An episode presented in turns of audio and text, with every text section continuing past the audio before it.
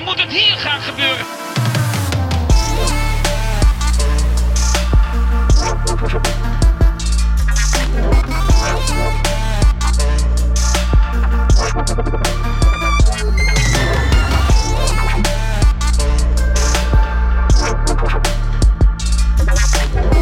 Dit is The InLab, de MotoGP-podcast van Eurosport.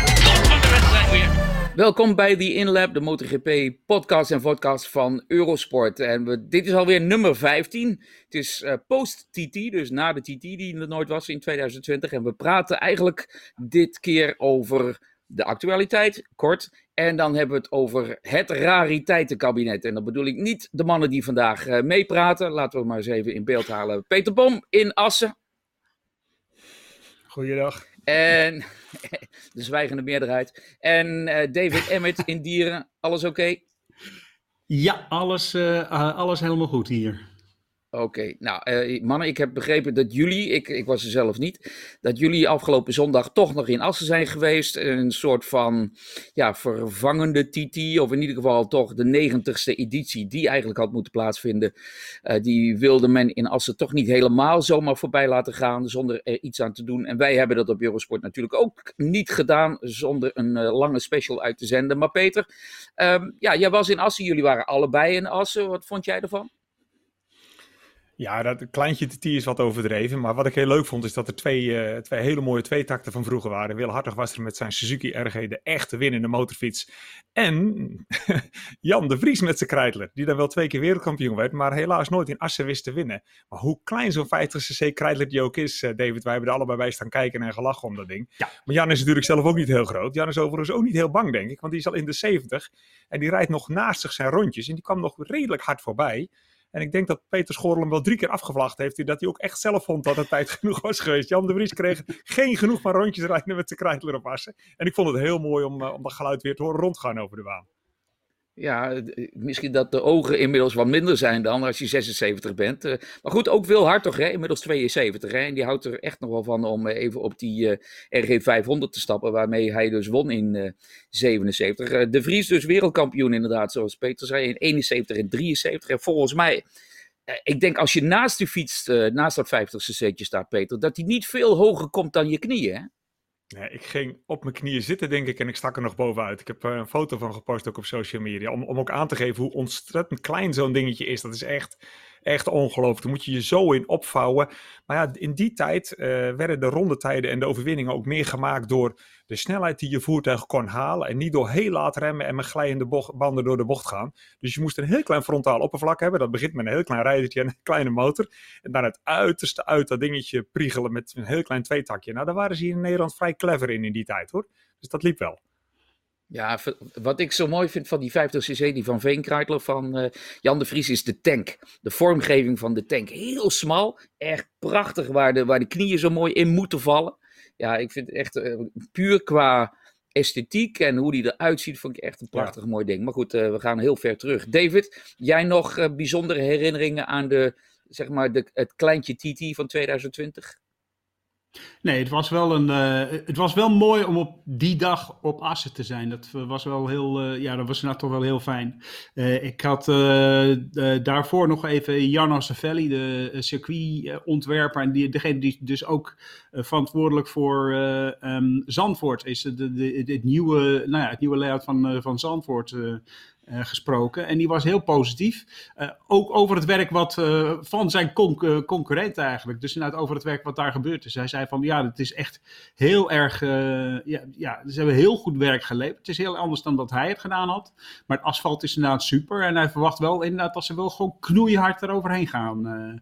Eh, strakjes. Maar om even over Nou, die dan gaan we 50cc van. Want Ja. inderdaad, ik, ik, ik vond inderdaad die. eh, eh, kijk, die RG 500 van, eh van Wilde Hartog, dat, dat blijft gewoon een prachtige motor. Maar inderdaad, die 50cc dingetjes, dat, dat is toch wel iets heel erg bijzonders. Ook het, het geluid, want het is een ongedempt, eh, ongedempt uitlaat. En dat, ja, dat snerpt echt. Dat is echt als een soort van machinegeweer gaat het door je heen. En eh, ja, we, we zaten inderdaad even te kijken. En eh, ja, er zitten de, de, de, de bandjes die erop zitten. Ik heb inderdaad, dat is dezelfde maat als op mijn eh, mountainbike zit, zeg maar, thuis. Dus dat is echt Dat wel. zegt, dat- ja, Nou heb ik dat wel zegt meer over de over de mountainbike, ja. Zo is dat. Dus ja, ja het is Ja. inderdaad wel. En het is inderdaad echt een. Het, eh, ja, was gewoon een, was een bijzondere gelegenheid. Ik ben blij dat ik geweest ben.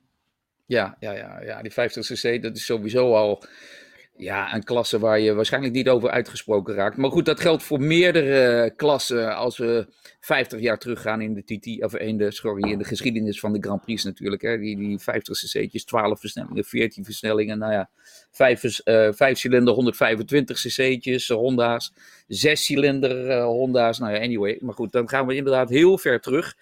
Wij gaan niet ver terug. We gaan ongeveer een weekje terug in de tijd met de actualiteit, waar we dan toch maar mee beginnen. Want een dagje ongeveer nadat we onze vorige podcast hadden opgenomen, kwam het nieuws dat Danilo Petrucci eh, niet alleen Ducati verlaat, dat wisten we, maar dat hij getekend heeft bij het Tech 3-team van RW Poncharal. En daar wordt hij in 2021 de teamgenoot van Iker Lecuona. En Miguel Oliveira, die wordt getransfereerd, wordt gepromoveerd naar het fabrieksteam van KTM. En hij wordt daar dan in 2021 de teamgenoot van Brad Binder. David, ik begin bij jou. Petrucci behouden eh, voor de MotoGP. Ik denk dat dat heel aardig is. Hoewel ik denk eh, Peter en ik, en misschien jij ook wel, hem graag ook hadden gezien in eh, het 2K Superbike. Maar het bijzondere, en dat zullen veel mensen hebben gedacht, het bijzondere is dat hij niet naar het, zeg maar, het officiële fabrieksteam gaat, maar dat hij naar het klantenteam gaat. Wat denk jij dat de achterliggende gedachte daarbij is? Nou, ik had inderdaad een, een mooi artikel van eh, eh, vriend en collega eh, Simon Patterson gezien, waarin hij dat uitlegde. En het is allemaal de schuld van Johan Zarco. Ehm, eh, het probleem was dat Zarco is toen weg, heeft aangekondigd dat hij weg zou gaan bij, eh, bij KTM. Ehm, dat was inderdaad toen in Oostenrijk, in de Grand Prix van Oostenrijk, op, in Spielberg. Ehm, wat er gebeurd is, is dat KTM is naar Miguel Oliveira gestapt en gezegd van... eh, ja, wil jij volgend jaar, dus inderdaad 2020, eh, op de fabrieksmotor zitten en, dan, en, en daar die plek innemen? Ehm, en Oliveira heeft op- dat moment gezegd van nee, nee, nee, ik blijf liever even hier. Ik zit in een goede familie. Ik, in- ik wacht liever een jaartje. Ehm, eh, maar hij had dan wel weer een toezegging gekregen van oké, nou ja, dan blijf je nog een jaar in, eh in Tech 2. En daarna mag je door naar, de, naar, de, fabrieks, naar het fabrieksteam. Ehm, maar ja, toen kreeg Brad Binder, voormalig teamgenoot van Miguel Oliveira, ehm, eh, gelijk ja, dat, dat zitje, die, die leeg kwam bij Jean Zarco. En dat heeft Oliveira echt behoorlijk tegen het verkeerde been gestoot. Daar hebben wij hebben inderdaad daar allebei met hem eh, gesproken, ik denk in Misano of Aragon, dat hij zei van, nou, dat eh, vind ik... eh, vind ik niet zo netjes. Ik had inderdaad wel, eh, zo had ik het niet ge- gewild. Ik had inderdaad wel, ook dat zitje. Hij voelde zich echt gepasseerd. Dus toen Paul aan, zei dat hij vertrok, dan kwam er een zitje vrij en dat werd dan automatisch voor Miguel Oliveira. En eh, ja, daardoor moest Petrucci in, eh, in het team van, eh van Tech 2 terecht. Maar KTM heeft ook gezegd, er zijn vier gelijke fabrieksfietsen ja, je krijgt natuurlijk wel in Textwa iets minder eh, ja, ondersteuning, zeg maar, rechtstreeks van de fabriek. Maar ik denk ook wel dat Petrucci heel belangrijk is voor de, ehm, voor de ontwikkeling van de motor. Eh, hij komt niet van een Yamaha, dat is belangrijk, denk ik. Ik denk dat financieel dat het ook weinig uitmaakt. Het wordt, eh, de salarissen worden toch allemaal door, door KTM betaald. En hij kreeg al een, ja, een beetje een, een, ja, een schijn van een salaris in, bij Ducati. Uh, voor een fabriekscoureur dan. Hè. Ik bedoel, dan hebben we het over uh, tonnen en niet miljoenen. Um, en ik denk dat hij, de, de, dat hij ongeveer hetzelfde krijgt bij, uh, bij Tech 2 als dat hij toen in het fabrieksteam van, van Ducati heeft gekregen. Dus ja, maar ik, ik, ik vind het een begrijpelijk. Ik vind ook wel dat, dat Petrucci echt een Tech 2 coureur, zeg maar. Hij past er ook wel een beetje... In dat team. In datzelfde familie, dat, dat, weet je, dat, dat gevoel van familie, dat, dat, dat heeft hij ook nodig. Ja, uh, Peter, was jij ook verbaasd? Kijk, uh, de achterliggende gedachte met Miguel Oliveira, die men de toezegging, toezegging had gedaan dat hij door zou stoten. Vind jij het ook, zoals David zegt, uh, een, een, ja, toch wel iemand die bij Tech 3 past? En was jij ook verrast of viel dat allemaal mee? Ik was niet verrast, want je kon het zien aankomen dat ze niet binden nog een keertje, of ze niet Miguel nog een keer een jaartje wilden laten wachten. KTM zet in op de toekomst. En ik zie, uh, ik zie Petrucci als een tussenoplossing. Een plekje wat even. Hij is echt wel te goed om te laten gaan uit de MotoGP. Neemt hele waardevolle ervaring mee. Maar ik zou hem geen drie jaar contract geven. En die jonge jongens zoals Binder en Oliveira die eraan komen. Die vertonen nog steeds alle tekenen van jongens die het echt kunnen gaan maken in de toekomst. Dus die moet je niet weer voor zijn hoofd gaan stoten. Dus ik snap wel uh, dat het enige plekje wat vrij was uiteindelijk bij, bij Tectra was. En dat kan ook heel goed uitpakken. Want Tectra is gewoon een gruwelijk goed team. Daar is eigenlijk de beste combinatie van fabrieks- en familiegevoel. Een beetje wat, wat je bij Petronas hebt gezien het afgelopen jaar. Daar kunnen coureurs zich meer ontspannen, meer relaxed voelen. Je ziet wat meer persoonlijke toenadering tussen de mensen onderling. Uh, het is allemaal wat minder gespannen, wat minder druk. Dat, dat kan, Petrucci is toch volgens mij wel een heel sociaal, uh, sociaal dier ook wat dat betreft. Die kon er wel eens gevoelig voor zijn. En tegelijkertijd kan er nog een tweede voordeel bij zitten. Dat kan ik natuurlijk niet bewijzen, maar mijn indruk is wel al een tijdje, daar sta ik ook niet helemaal alleen in, dat ze bij het fabrieksteam van KTM wel eens de neiging hebben wat paniekvoetbal te doen met nieuwe onderdelen. Waardoor je veel te vaak, te snel, iedere keer weer een hele andere motorfiets onder je kont geschoven krijgt. En weer vol met nieuwe onderdelen. Je kunt ook te snel te veel willen testen. Um, en dan kan het soms een voordeel zijn om in de schaduw van het fabrieksteam in een satellietteam op een wat meer constanter niveau uh, te kunnen presteren. Dat kan voor Petrucci heel goed uitpakken daar. David. Uh, ja, ik denk ook de, de komst van Dani Pedrosa heeft daar ook een verandering in gebracht. Een van de dingen die, die Pedrosa heeft gedaan en waar die heel belangrijk in, in geweest is, is zeg maar van die pakketjes assembleren. Dus uh, Pedrosa die test met alles uh, en die gaat zoeken wat allemaal goed bij elkaar werkt. En die geeft dat dan door aan de fabrieksteam. En het was inderdaad zeker zo voor de, voor de komst van Pedrosa, was het echt zo van, nou ja, ze gooiden maar steeds een, eh, nou ja, een vrachtwagen vol met onderdelen naar dat ding. En dan moesten vooral eigenlijk. Paul. Ja, precies. Er kwam heel erg op Paul neer om, om dat allemaal uit te gaan zoeken. Um, al was dat wel beter toen uh, Bradley, hij team, uh, Bradley Smith als teamgenoot had. Um, maar nu is het zo dat er echt een filter is. En, en Pedrosa is die filter en dat is een enorme verbetering. Dus het was zeker absoluut zo zoals jij zei. Maar het, het, het, is nu wel een beetje beter. En inderdaad ook, ik denk ook. Ik ben benieuwd of ze ook een beetje dat Ducati-model gaan toepassen.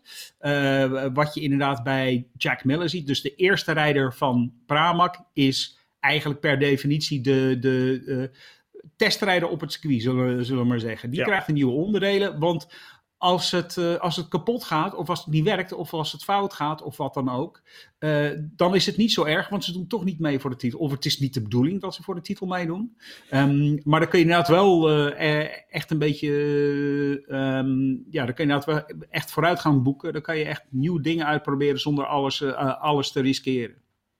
Ja, uh, laten we niet vergeten dat Petrucci zelf ook van het Pramac-team komt natuurlijk. Hè? Ook uit die, zeg maar, die familieomgeving als het ware. Dus misschien gedijt hij daar inderdaad uh, wat beter. Nou, dan gaan we het hebben over de huidige teamgenoot van Danilo Petrucci. En dat is Andrea Dovizioso.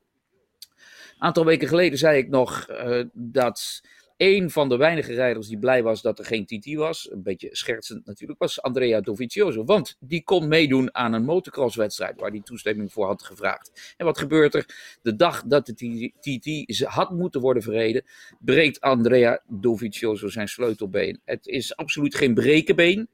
Dovi, maar nu gaat het dus fout. Zo'n drie weken voordat de eerste wedstrijd gepland staat. Hij is inmiddels geopereerd in Italië. En men verwacht dat hij in ieder geval erbij zal zijn. Sterker nog, hij is er gewoon bij. Maar Peter, jij hebt ongetwijfeld wel eens gewerkt met coureurs die niet fit zijn. Die uh, kampen met een blessure. Als dan je nu al weet dat het seizoen korter is dan gepland. We hebben misschien 13 in plaats van 20 wedstrijden. Dat je weet dat je geen punten mag morsen. En dan begin je toch met een enige, ja, met een soort van handicap aan het seizoen. Wat zou dat mentaal betekenen? Niet alleen fysiek, maar ook mentaal voor Dovizioso. Wat denk jij? Ja, slecht nieuws. Dat is hartstikke slecht nieuws. We moeten even vooropstellen, elke sleutelbeenbreuk is anders. Er zijn er die, ja. kun je, die, die, die uh, daar volstaat het om even naar Barcelona op en neer te vliegen, plaatje erin. Je kunt vijfde worden in de TT. Um, maar dat is niet per definitie bij iedereen zomaar gegeven. En, en op de langere duur kun je er ook een prijs voor betalen. Dus je hebt, elke sleutelbeenbreuk is anders. En ik ben geen dokter, dus ik weet niet hoe ernstig deze is. Maar drie weken is wel lekker veel tijd hoor. En dat zal die nodig hebben. Maar jij zegt het ook al, er komen een hele partij races aan. En vervolgens komen ze natuurlijk echt allemaal op een rij. Er zit bijna geen weekenden vrij tussen.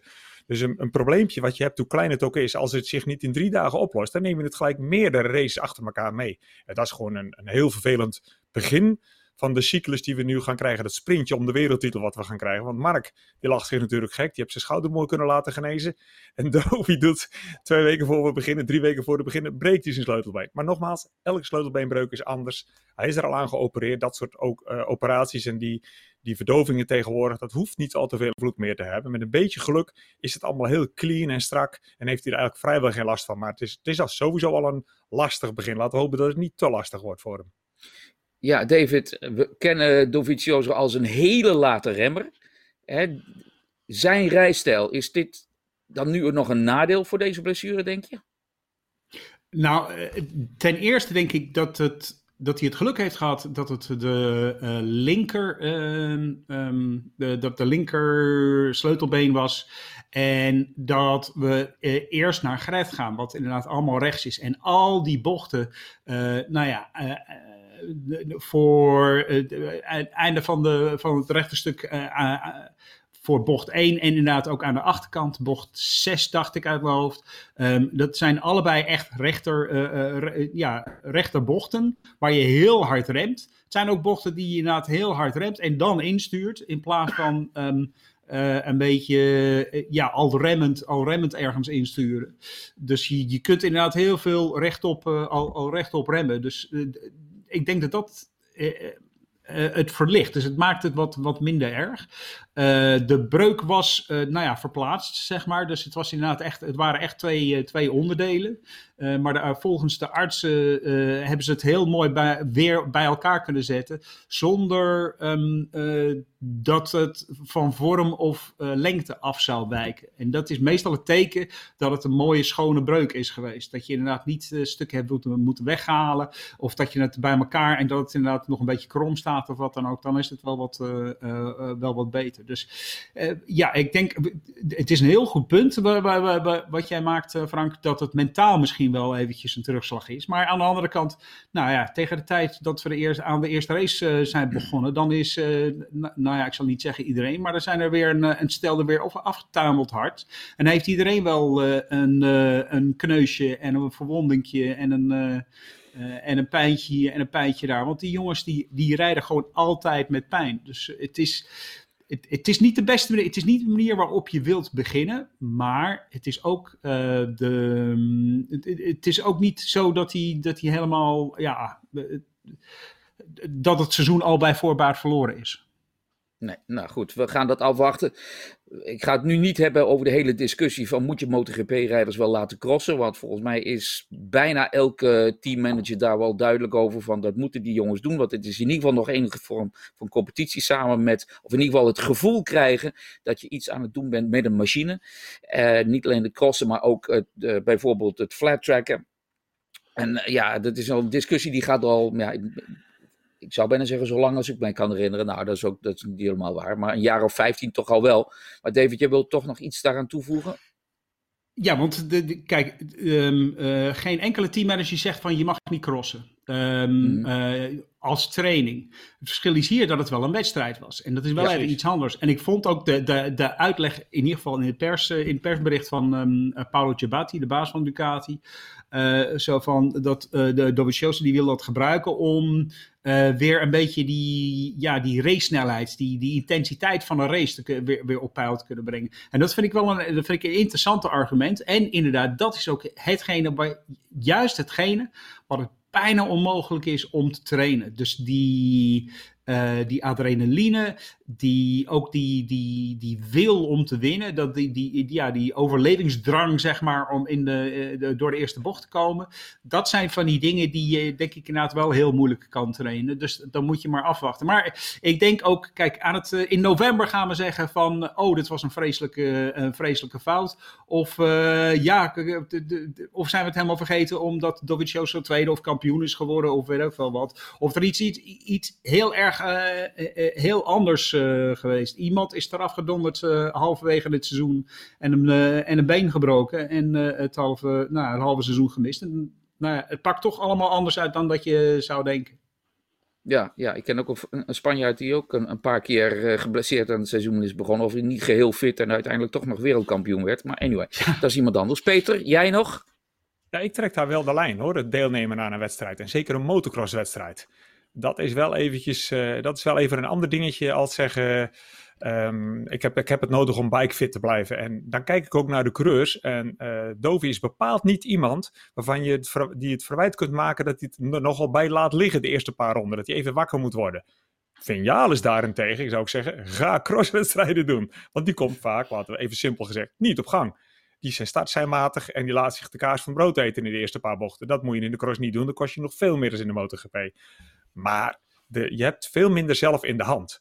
Ik heb Krutslo uh, horen zeggen toen, toen hij bij ons reed van ja, ik doe crossen. Ik weet hoe gevaarlijk het is. Maar ik heb mezelf, ik hou mezelf onder controle in de zin dat ik altijd maar kort en intensief rij. Want je, cross, je valt bij crossen nou eenmaal vaak, vooral omdat je al moe bent. En je realiseert je vaak iets te laat dat je moe bent geworden en dan lig je daar al. Dus kort en intensief rijden, ja. Langer, niet handig, wedstrijden afblijven. Ja, nou Crutchlow doet dit inmiddels ook al niet meer, hè? maar goed, dat geldt niet voor alle rijders.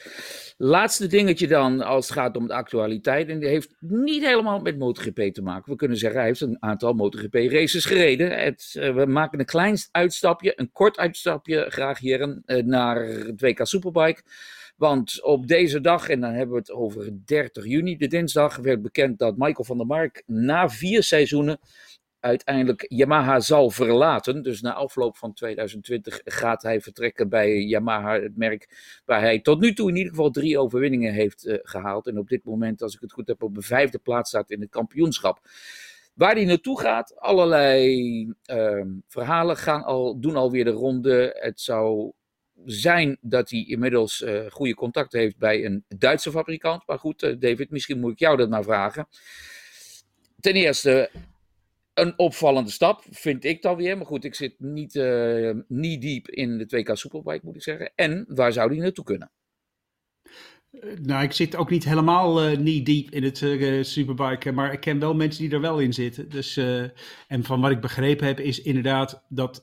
Nou, laat ik het zo stellen. wat ik gehoord heb, is dat ik denk dat tegen de tijd dat mensen hier naar luisteren, dat het al wel duidelijk zal zijn dat meneer Van der Mark bij een bepaalde Duits merk heeft getekend. Dus ik verwacht wel inderdaad dat hij bij BMW gaat rijden, rijden volgend jaar. Um, het is een beetje verrassend in de zin van, ja, uh, Van der Mark heeft, heel, heeft uitstekend uh, gereden bij, uh, bij doet het heel goed bij Yamaha. Uh, zit ook heel goed in het team en zo. Uh, maar ik denk dat het vooral met zijn nieuwe teamgenoot, uh, teamgenoot meneer Razgatlioglu te maken heeft.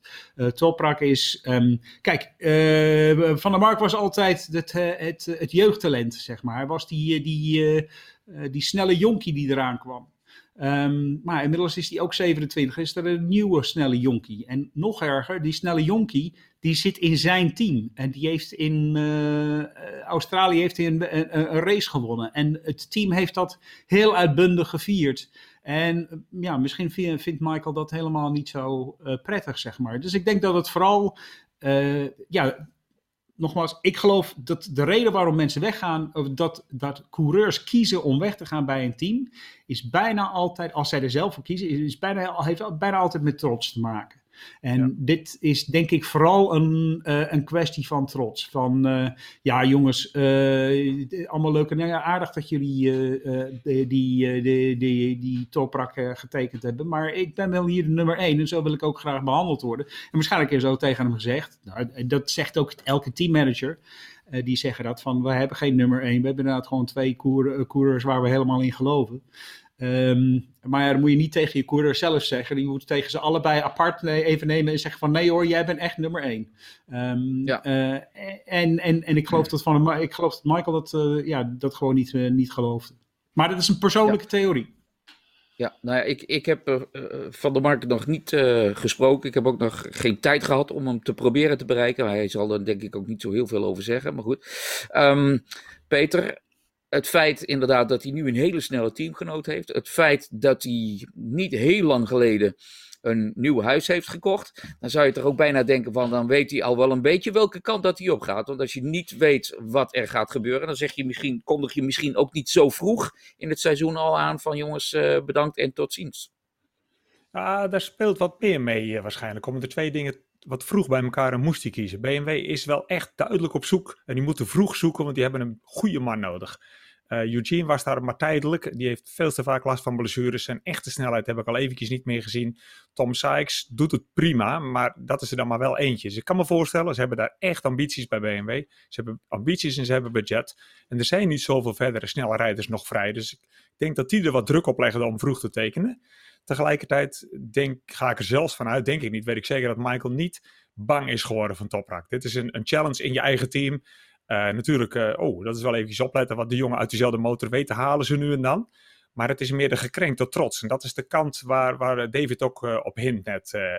Want, wat ik ook uit diverse hoeken begrepen heb, Toprak brengt natuurlijk vrij weinig ervaring mee, superbike ervaring, helemaal niet met de Yamaha. Maar die maakte wel dankbaar gebruik van allerlei dingen die Michael over al die jaren, jaren geleerd heeft met de Yamaha.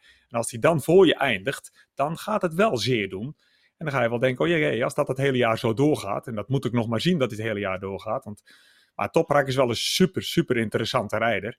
Uh, misschien hebben ze het net vanuit het team of vanuit Toprak zelf niet handig genoeg naar Michael gespeeld, waardoor het in plaats van toch soort van gerespecteerde vriendjes al direct al een beetje spannend wordt tussen die twee. En als dan BMW op je deur klopt met BMW uh, euro's die ze op het moment ter beschikking hebben, dan snap ik Michael heel goed. En dat is ook geen slechte motor. Hè? Dat is nu vallen er een paar kwartjes op zijn plek. We hebben natuurlijk de afgelopen weken Michael een paar keer ontmoet in As uh, voor de televisieopnamen. En dan heb je wat tijd die je met elkaar doorbrengt. En dat gaat meestal over mountainbiken, maar soms ook een beetje over racen.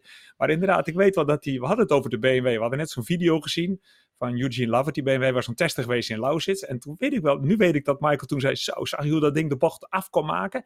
Geluid is al apart, maar hij zegt in Phillip Island zag ik dat ook al. Dat ding kan laat insturen en toch heel goed de bocht vinden ze. Dus hij had het al over bepaalde voordelen. En als ik dan daar tegenover zei, ja, maar hij maakt zijn band nogal een beetje snel op. Ah, dat is Tom, zegt hij dan. Dat ligt aan Tom. Nu valt voor mij de kwartjes op zijn plek. Hij, hij heeft gezien hoe goed die motor stuurt.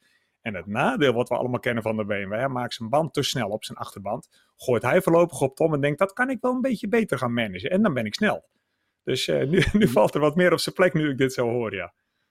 Nou, het is trouwens uh, Tom Sykes die niet alleen bij BMW problemen had om uh, zijn nee, banden heel te precies. houden. Hè. Dat gebeurde ook dat, nog uh, wel eens ja.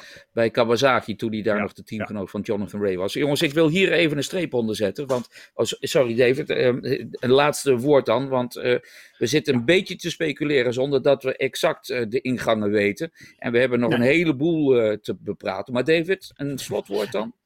Ja, uh, één ding, jij zegt, het, het, is nog vroeg in het seizoen. Hè? Ja, alleen maar doordat het zo'n ja. raar jaar is. Want het is natuurlijk ja. wel, uh, ik bedoel, morgen is het juli. En uh, ja, normaal gesproken zou inderdaad de 2K Superbike bijna klaar zijn om met zijn zomerbreak ja. te gaan. En dan zou je inderdaad wel, dus het is wel, eigenlijk is het nu best wel contracttijd. Alleen inderdaad door het rare jaar wat wij hebben, door die rare tijd, ja, loopt alles een beetje anders. Ja, nou ja, goed. Eh, in defense uh, over Michael van der Mark. We, moeten, kijk, we kijken allemaal inderdaad naar die wedstrijd in Phillip Island. Waar Toprak de allereerste wedstrijd van het seizoen wist te winnen. Maar Van der Mark zat in alle drie wedstrijden in de top 5. Twee keer vierde en een keertje vijfde. Hij zat ook gewoon heel dichtbij. Hè. We weten allemaal. Ja. Phillip Island, daar kunnen heel veel rijders hard rijden. Niets ten nadele van Toprak, Raska Klioglu. Maar we moeten ook echt niet denken dat uh, Van der Mark nu al helemaal uh, afgeschreven is door Yamaha zelf. Hè. Goed.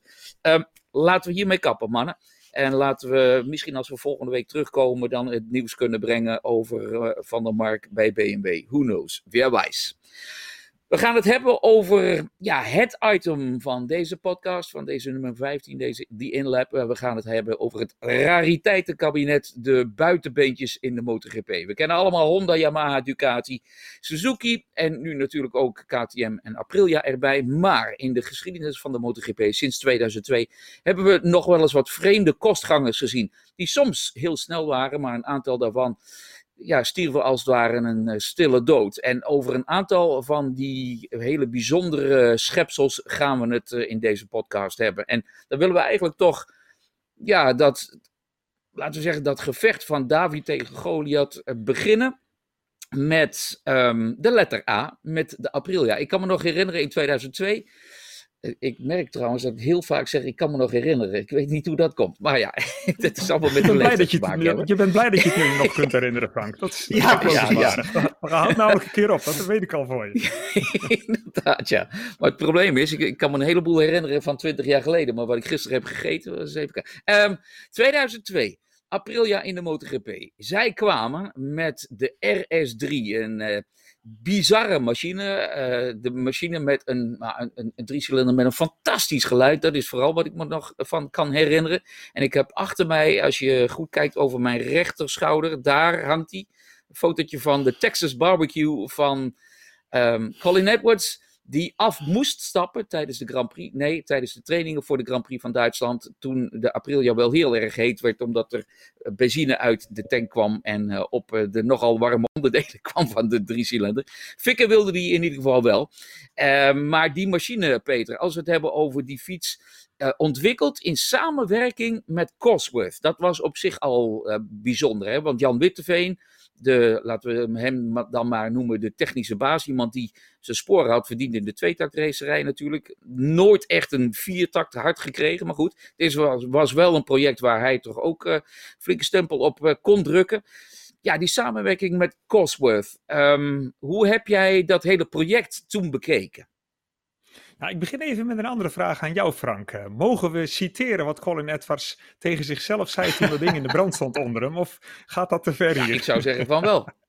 Fuck this, I'm out of here. hij kijkt naar beneden, de vlammen komen al, eh, komen al rond zijn benen en hij dacht, fuck this, I'm out of here. Hij springt er ook af, hè? Ja. Hij wacht tot de snelheid laag genoeg is dat hij het durft. Dat is nog een stukje hoger dan waarbij jij en ik het waarschijnlijk durven. En hij lieft het ship, want dat ding stond echt... Maar in brand gaan, dat was ook niet de enige keer van dat ding. Want dat was eigenlijk de angst die de technici eromheen voortdurend hadden. Dat ding had nogal een slechte, slechte eigenschap om inderdaad heel makkelijk in brand te gaan. Hij startte ook, het aanslaan van die motor was al een catastrofe. Dan moesten ze geloof ik luchtdruk op de benzinetank zetten en allemaal magische handelingen verrichten. Kijken of de sterren in lijn staan en dan proberen te starten. En als je pech had, en dat zag ik uit de eerste hand, vliegt hij bij het starten al in de fik. Dus dan wordt weer klaar. En een kleine anekdote om jou te citeren, we moeten direct aan vooraf gaan. Testen in Valencia met eh, Haga en Edwards. Nou, als er één man is waar je die erg weinig emotie laat zien, was het Noriyuki Haga. Dus je zit achter in de pitbox, zit hij eh, iets te spelen op zijn laptop, een een of andere spelletje. En ze tikken hem op zijn schouder dat het tijd is om te gaan, want het is 23 man staat buiten om die motor. Hij kan gestart worden, hij gaat weg, hij loopt er naartoe, zet zijn helm op, stapt erop, ze drukken de startmotor erin, dat ding begint gelijk te branden. Hij vertrekt geen spier, stapt eraf, legt zijn helm terug en gaat door met spelen achter zijn laptop. Hij heeft niet eens omgekeken. Fantastisch. Maar een rampenmotor dat dat was. En waarom? Want Ja. Cosworth, en nou kom ik op jouw echte vraag. eh, het was niet heel dom gedacht. Alleen we wisten toen nog niet wat we nu weten. En dat je autojongens heel ver bij motorfietsen vandaan moet laten. Want alles wat in een auto werkt, meest, en hele essentiële dingen ook, die werken juist heel erg niet in motoren. Dus, dus gaat deze uitleg en deze term nog een paar keer vallen in deze uitleg over rariteiten. Ja. Want het is een veelgemaakte fout. Maar het is heel begrijpelijk dat je naar Cosworth gaat, een leverancier van eh, hele snelle Formule 1 motoren, een van de eerste, een van de grootste. En dat je zegt, joh, neem eens een goede zaag, zaag er een stuk vanaf, want ik heb er maar drie cilinders van nodig. Maar de rest vind ik fantastisch. De krukas is hartstikke mooi licht, hele grote zuigers, extreem korte slag, grote kleppen, eh, pneumatische klepbediening, eh drive-by-wire, de hele bende erop en eraan. Dat wil ik hebben. Is logisch dat je het denkt, maar het is een catastrofale fout waarvan we inmiddels weten hoe belangrijk het is dat je die, dat je die dingen direct al goed kiest, anders krijg je hem later nooit aan het sturen. Ja, ja, we moeten die vergeten. We hebben het eigenlijk al over 2003. Hè? Jij noemt het jaar met eh, Haga en met Edwards. Dat was al 2003. Ze waren er al bij in Ja, 2002 precies. met Ja. Regis Laconie. Eh, en die kon er ook niet zo heel veel mee. en niets ten nadele van hem. Maar inderdaad, het was zo'n ontzettend hoogtoerige machine. Letterlijk ook een hoge machine. Lastig te rijden. Een beetje ja, als het ware van de ene bocht naar de andere bocht in het eerste jaar. In het tweede jaar was de machine dan ietsje minder moeilijk te rijden. Niet makkelijk, iets minder moeilijk. Eh, Maar echt een, een, een topper werd het nooit. Want het laatste jaar, David, dat was alweer 2004 met eh, Jeremy McWilliams en eh Shaky Byrne, Shane Byrne. Ja, dan heb je twee jongens die weliswaar zeer gewaardeerd worden, maar die ook niet de echte topcoureurs waren. Denk jij dat toen al duidelijk was bij de coureurs van ja, oké, goed, ik wil graag MotoGP rijden, maar die Aprilia, moi, dat is niet de, de, de, de lekkerste fiets om op te stappen. Nou, het was natuurlijk ook een financiële kwestie, want in die tijd was eh, eh, Aprilia ook diep in de eh, economische problemen. Ze werden geloof ik twee, uit mijn hoofd 2003, 2004 werden ze ook overgenomen door Piaggio. Uh, had er nog niet zo zoveel oren naar om daar te racen. Dus dat was ook een budgettaire kwestie. Het feit dat McWilliams en Shane Bunn daar zaten, dan mm -hmm. zaten ze ook voor het geld, zeg maar. En niet zozeer om dat het zo lekker verdiende, maar juist omdat er niemand anders was. Het verdiende zo weinig dat, er, dat ze geen grote namen konden vinden erop. Maar ja, en een heleboel van de problemen die komen inderdaad gewoon vooral door, de, door inderdaad die ontwerpkeuze. Um, het was zo dat in de, die eerste jaren van de MotoGP, en eigenlijk is de reden dat uh, Aprilia gefaald heeft, is ook een van de redenen waarom de Honda het zo fantastisch deed in die tijd. Uh, want het reglement was zo dat er een soort van stappen waren van 10 kilo in minimumgewicht tussen de verschillende cilinder, cilinderaantallen. Dus als je een twee- of drie-cilinder uh, bouwde, dan um, had je, ja, dan was het minimumgewicht 10 kilo minder dan als je een vier- of vijf-cilinder bouwde. En dan kwam er nog 10 kilo erbij als je een zes-cilinder of meer zou bouwen. Uh, en de bedoeling was dat inderdaad om dat alle een beetje uit te balanceren.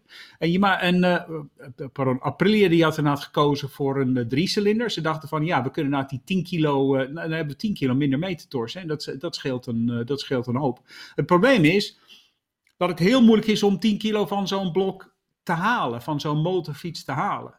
Um, ik heb eventjes de, het boek van Neil Spalding, MotoGP Technology, nagelezen. En hij zegt van, ja, daar, dat ding, ze hebben, uh, ze hebben altijd uh, 8 kilo boven het minimumgewicht. Dus dat dat was maar 2 kilo lichter dan een viercilinder. Dus dat, dat voordeel dat konden ze inderdaad nooit, uh, nooit echt gebruiken.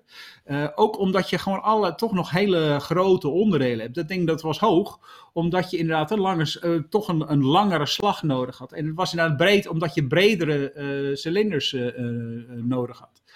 Dus het zijn uh, en bredere zuigers ook om, om gewoon die, die, uh, de, de cilinderinhoud te, te, te, maken. Dus ja, het, het, op papier denk je van, oh ja, nou, drie cilinder, dat loopt lekker. En je hebt, ehm, je hebt nog dat gewichtsvoordeel. Op papier ziet het er heel mooi uit. Maar in de praktijk brengen is iets anders. En ook nog, het feit dat je, uh, omdat het een driecilinder is, dan heb je ook weer een balansnas nodig om die, een beetje die vibraties te onderdrukken. En dat vreet ook weer een paar procent uh, uh, pk's.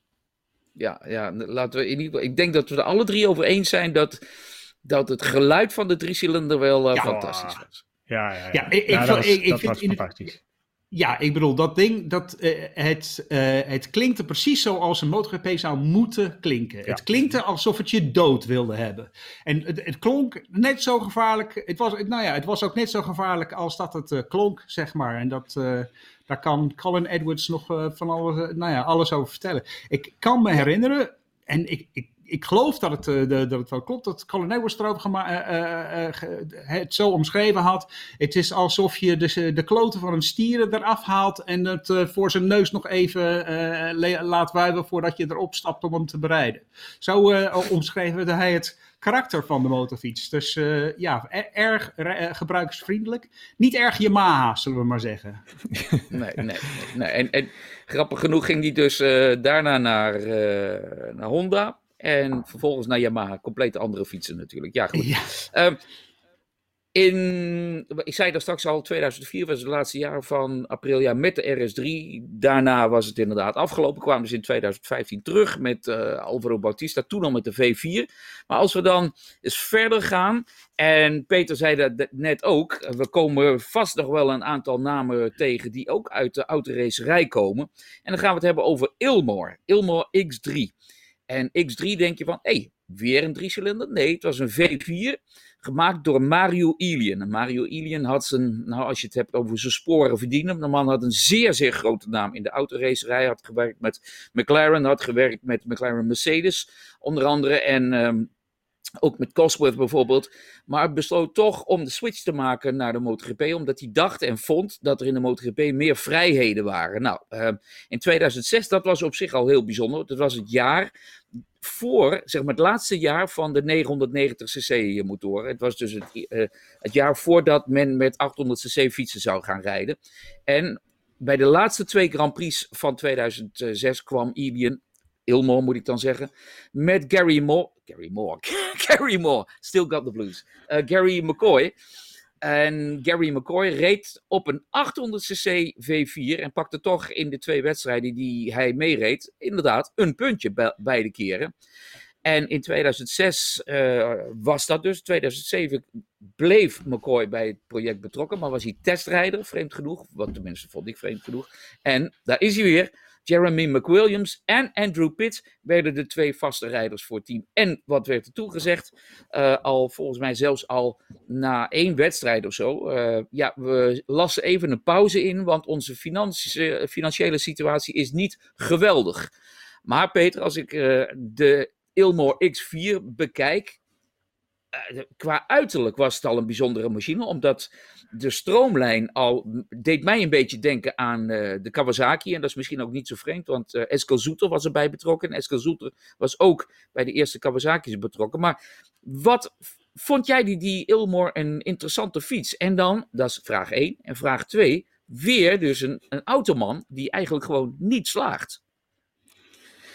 Ik vond hem absoluut interessant, want hij bracht hele moderne techniek mee. En dat moet ik ook teruggrijpend op de Aprilia ook weer zeggen. Die beide stukken Formule 1 blok, want dat was ook de Ilmore eigenlijk weer, die in de motorsport kwamen, die brachten wel high-tech mee waar we nu pas aan gewend zijn in de MotoGP. Hè? Dus een volledige drive-by-wire, pneumatische klepbediening, dat soort grappen. We kunnen...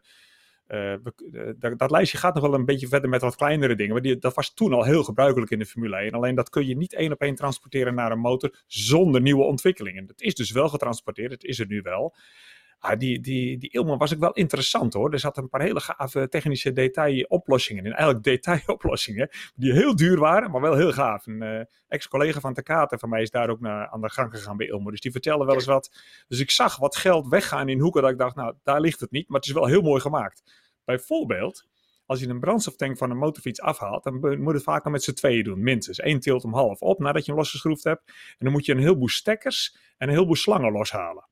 Maar bij de Ilmor hadden ze een centrale unit gemaakt waar allerlei stekkers en slangen en piefjes uitkwamen. Dat valt dan in een soort deksel en in één keer zijn alle aansluitingen gemaakt. Dus op het moment dat je de tank monteert in het frame, heb je ook in één keer alle brandstofleidingen en de ontluchtingsleidingen en de stekkers en de pomp van de benzinepomp. Alles is in één keer aangesloten. Fantastisch. Formule 1 technologie. Maar ze hadden andere problemen waar ze beter hard aan hadden kunnen werken. Want inderdaad, een, een driecilinder die alleen maar heel hoge toeren draait en daaronder geen vermogen levert. Met veel te licht, oh sorry, een viercilinder die zo klein was. Uh, dus zo'n grote boring, zo'n kleine slag maakt. Hele lichte krukas, alles wat je wilt in de Formule 1. Dat zijn ook allemaal dingen die geven jou op de testbank heel veel vermogen. Maar die geven je op het circuit nul rondetijd. Want je kunt het niet doseren. Op een motorfiets heb je een lange spread of power nodig. Je hebt een duizendje of vier, vijf minstens nodig dat het ding betrouwbaar lineair zijn vermogen afgeeft. En je hebt een bepaalde krukasmassa nodig. Die is lijkt wat te zwaar voor, uh, voor als je heel veel vermogen zoekt. Maar die zorgt voor een logisch gevoel voor wat de rijder met zijn rechterhand doet en wat er tussen de achterband en het asfalt gebeurt. Dat mag niet te licht zijn. Niet te hoge compressie, niet te lichte krukkas. Maar als je vermogen wil op de testbank, hoge compressie, lichte krukkas. Dus ja, dat was weer een voorbeeld van iets wat nog niet zomaar werkte. En ze zochten dan de oplossingen vooral in het chassis. Die chassis in die tijd trouwens, dat geldt voor die Aprilia ook, die waren echt nog rockhard. Dat waren echt massieve chassis die enorm stijf waren. Uh, dan krijg je geen enkele feedback van de banden en van het rijwielgedeelte. En vervolgens krijg je vooral heel veel chatter. Dus je bent oplossingen aan het zoeken voor problemen die je helemaal niet zou moeten hebben. En je echte probleem, je blok, kom je nog niet eens aan toe. Dus dat waren hele lastige exercities. En ik denk dat ik me niet vergis als ik zeg dat andere fabrikanten er wel heel nauwlettend naar keken. En daardoor die valkuilen niet hoefden te maken. Want het lag ja, wel voor de hand. Ze hebben begrijpelijke fouten. Ik snap dat wel.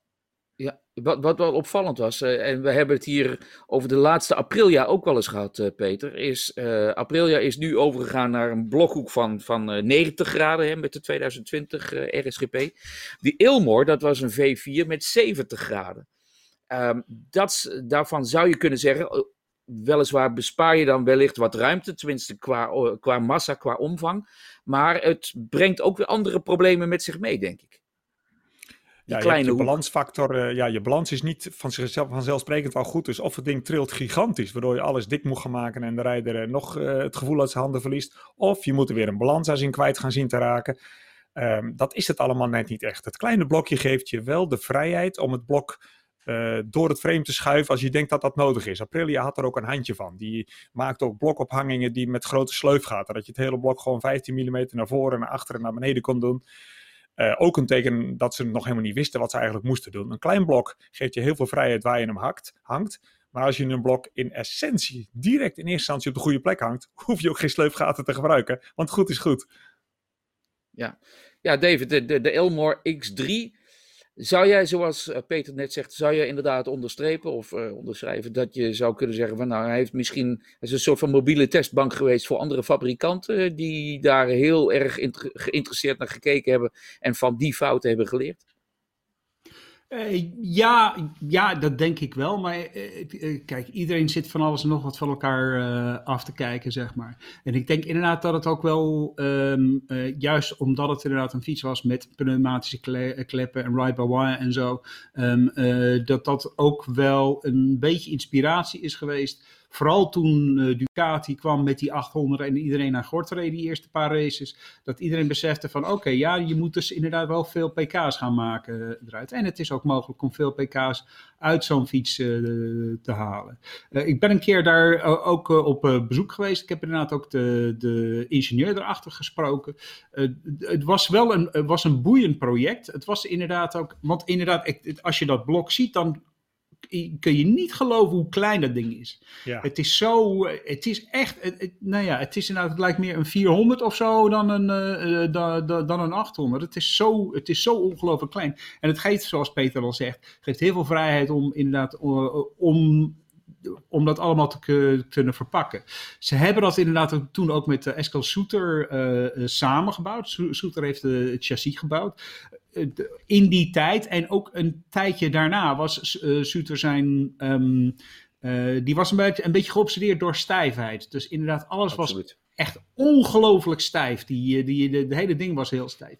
En dat is inderdaad waar ze bij, bij Elmore ook twijfels over hadden. Dat het misschien te stijf was om, um, uh, ja, om daar echt, echt wat mee te kunnen doen. Ook het gewichtsverdeling. Ze waren ook niet helemaal over, uh, over eens hoe het ge gewichtsverdeling was. Dat, bijvoorbeeld, zij wilden heel graag die elektronica helemaal over het voorwiel hebben. Maar dat wilde Soeter zei van nee, dat moet je helemaal doen. Het moet allemaal in het midden komen. Maar ja, die elektronica over het voorwiel, dat zou inderdaad iets, een, een iets ander gevoel weergeven daarvoor. Maar ik denk, ik denk dat de, de uh, grote les daarvan is dat een motorfiets is, uh, een motorfiets is niet een motorblok in een chassis. Een beetje het, het is hetzelfde als bij Ducati. Dat is nou hetzelfde als wat je bij Ducati zag. Dat inderdaad dat je allerlei verschillende onderdelen hebt en die, en die doe je bij elkaar en dan heb je een motorfiets. Zo is dat niet. Het is een holistisch gedeelte. Het is inderdaad echt een, het is, nou ja, het is inderdaad een beetje antroposofisch dat hele gebeuren. Het is, het is echt een geheel. Het, is, het blok werkt samen met de chassis en het chassis werkt samen met de blok en de elektronica werkt samen met alles. En dat, brengt, uh, dat is inderdaad uh, ook het uh, geheel. En nog even één laatste ding, want ik heb, het is bijna zo dat er nog een straatversie van de Ilmore is gekomen. Want ik heb samen um, met Mark Taylor van FTR, die, die is nog in gesprek geweest met, met de jongens van Ilmore. Uh, uh, om daar een straatversie van te komen. Die jongens van Elmo die, die zagen dat niet zitten. Um, uh, maar Mark Taylor was ervan overtuigd dat het echt als een soort van hele exclusieve fiets. dat dat inderdaad wel aftrek zou vinden. Zelfs met de pneumatische kleppen. Wat je denkt van, nou, dat is helemaal niet, niet handig, want dan moet je steeds bijvullen. Maar uh, wat Mark Taylor tegen mij zei van, van, dat is juist heel hartstikke leuk. Dat willen de jongens, weet je. Even stoppen, ik moet even mijn pneumatische bij, eh, kleppen bij, uh, bijvullen. Dat, dat kun je niet van zoveel, uh, zoveel fietsen zeggen. Zeg maar. nee, nee, nee, nee, En ze zijn inderdaad ook, ook gewoon, de reden dat ze gestopt ook was, was puur financieel. Ze dachten dat het inderdaad, dat door zich in de MotoGP te, te uh, betrekken, dat er veel geld zou zijn. Maar ze kwamen net op het moment dat de tabakssponsoring uh, weg was. En het, uh, het, bleek onmogelijk om gewoon het budget rond te krijgen die zij dachten nodig te hebben om mee te kunnen doen. Ja, Jij stak net nog je vinger op. Ja, Peter. precies. Want uh, je budget gaat op een gegeven moment ook op als je begint aan een spelletje en je blijkt en je moet je eerlijk uh, realiseren dat je eigenlijk de spelregels niet goed snapt. En dat het spelletje toch veel moeilijker is dan je had gedacht. En je dus veel meer tijd nodig gaat hebben of meer mensen moet kopen. Dan, dan kun je wel zeggen, de financiën vallen tegen. Maar ik denk echt dat ze het onderschat hebben. Een goed voorbeeld daarvan is dat zowel de Aprilia, maar zeker ook de Ilmo, die kwamen met een gasbediening dat de rijder met zijn rechterhand wel aan een gashendel draait. Maar dat hij eigenlijk alleen maar een soort guillotine schuift. Dus een grote schuif opent in plaats van een, van een carburateur of een throttlebody. Dan zit er zo'n vlinderklep in. En dat klinkt simpel. En dat is ook voor vermogen ideaal. Als namelijk die schuif zit er nul weerstand in. Het is gewoon een groot gat. Kijk je zo naar de inlaatklep. Heel erg goed voor topvermogen, maar het geeft geen enkele manier van uh, rustige controle over het gas. En die autojongens beginnen dus in die hoek en beginnen dan later in te zien dat is misschien niet de goede manier geweest. En gaan dan investeren in, in reverse engineering. Kijken waarom de motorjongens de dingen anders doen. Andere eind van het spectrum zet ik Yamaha neer. De allereerste MotoGP-motors van Yamaha, we hebben ze hier ook besproken. Die werd eigenlijk met een halve carburateur uitgerust. Sterker nog, er zat een echte carburateur op. Kawasaki MotoGP-motorfiets in eerste instantie eigenlijk een carburateurhuis met brandstofinjectie erachter. Omdat zij al lang wisten, motorfietsfabrikanten wisten al lang die dosering van het gas bij het motorblok, die moet je op een manier maken die heel veel gevoel geeft aan de rijder. Anders kunnen we nooit aan de rondetijden komen. Dan kom je alleen aan vermogen op de testbank, maar niet aan de rondetijden. Dus kenmerkend voor de jongens uit de autohoek is die min of meer valse insteek. Mhm.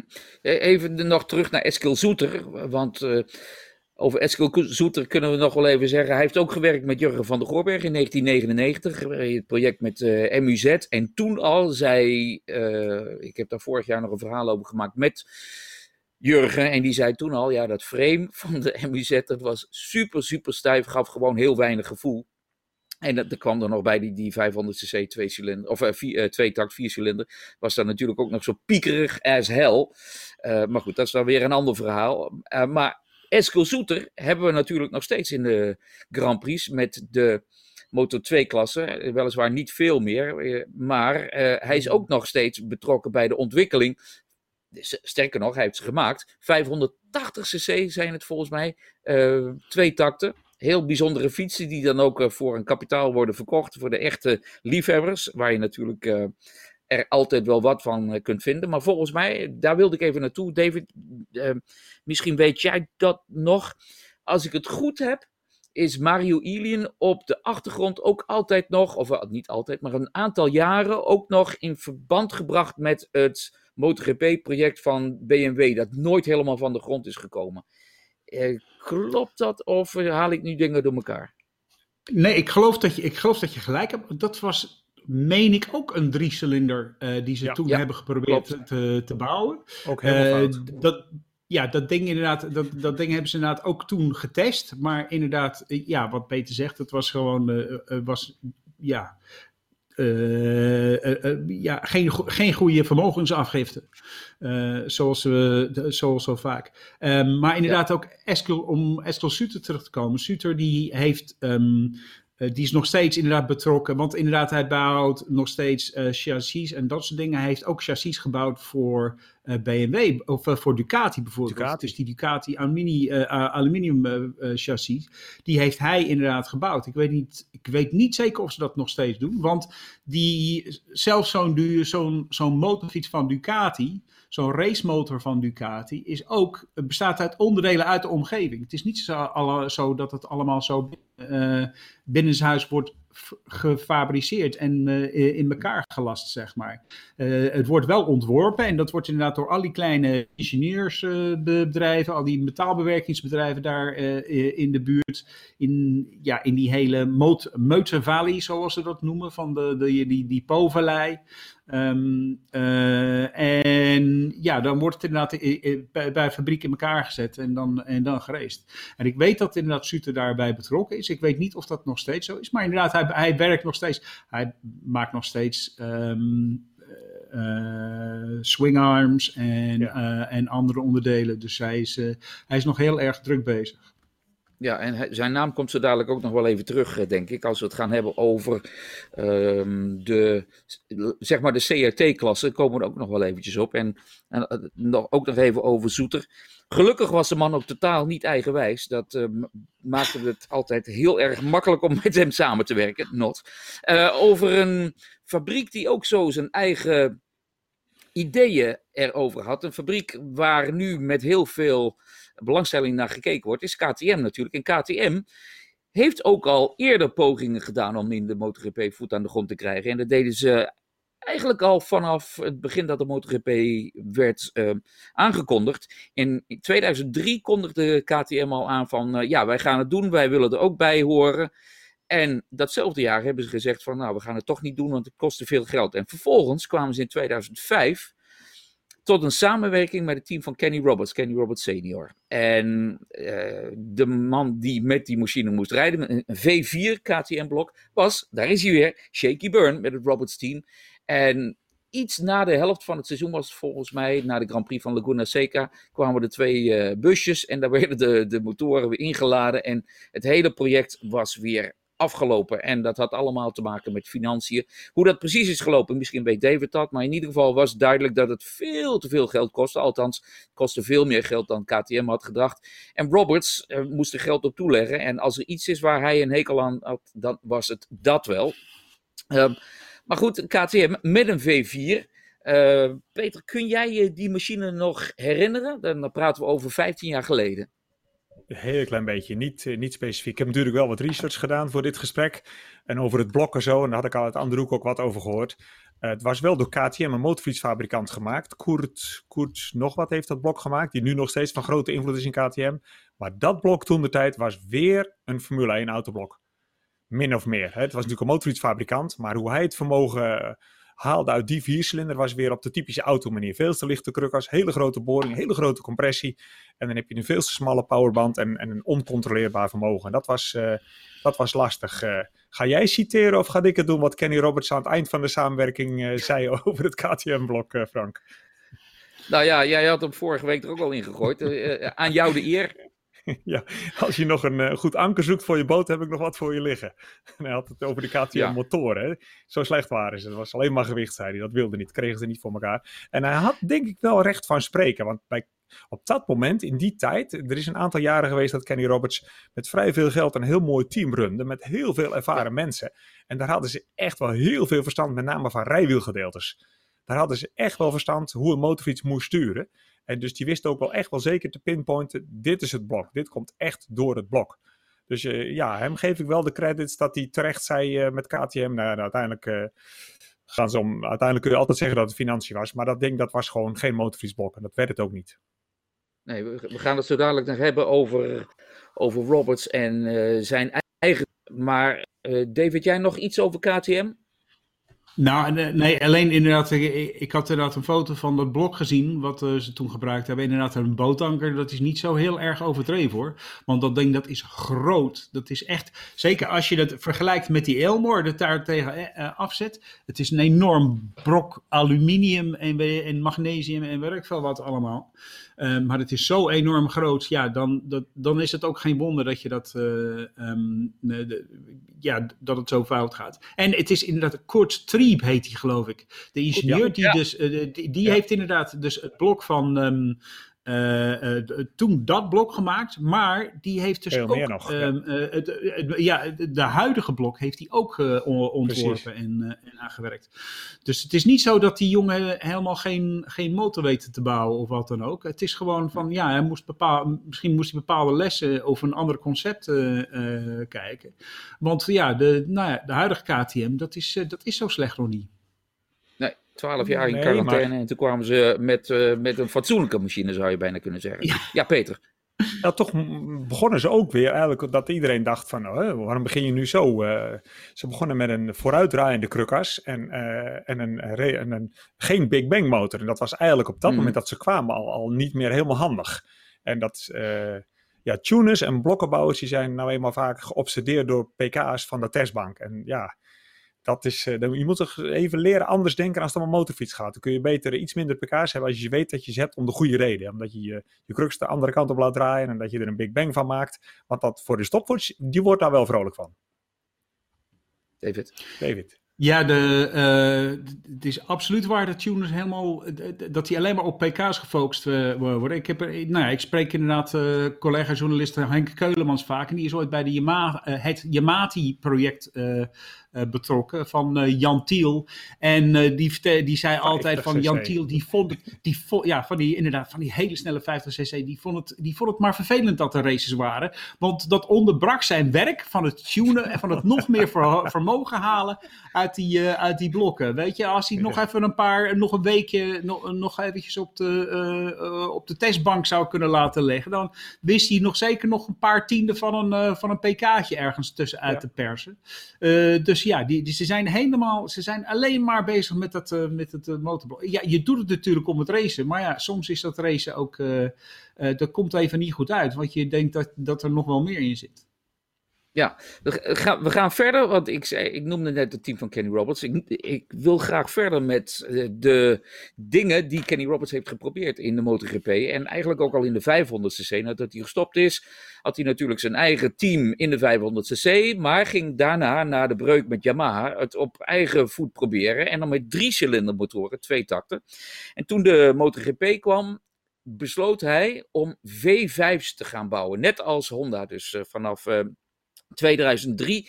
En ik kan me in ieder geval herinneren dat de motoren heel veel olie lekten. En dat het nou niet echt de meest betrouwbare blokken waren, om dat uh, zomaar aan te geven. En ik ben ooit een keertje in Banbury geweest, op het uh, hoofdkantoor van uh, toen Kenny Roberts Racing. En ik heb daar een interview gedaan met Chuck Excellent. Die ken jij ongetwijfeld ook nog wel, David. Nu betrokken bij de Moto America Series met Wayne Rainey.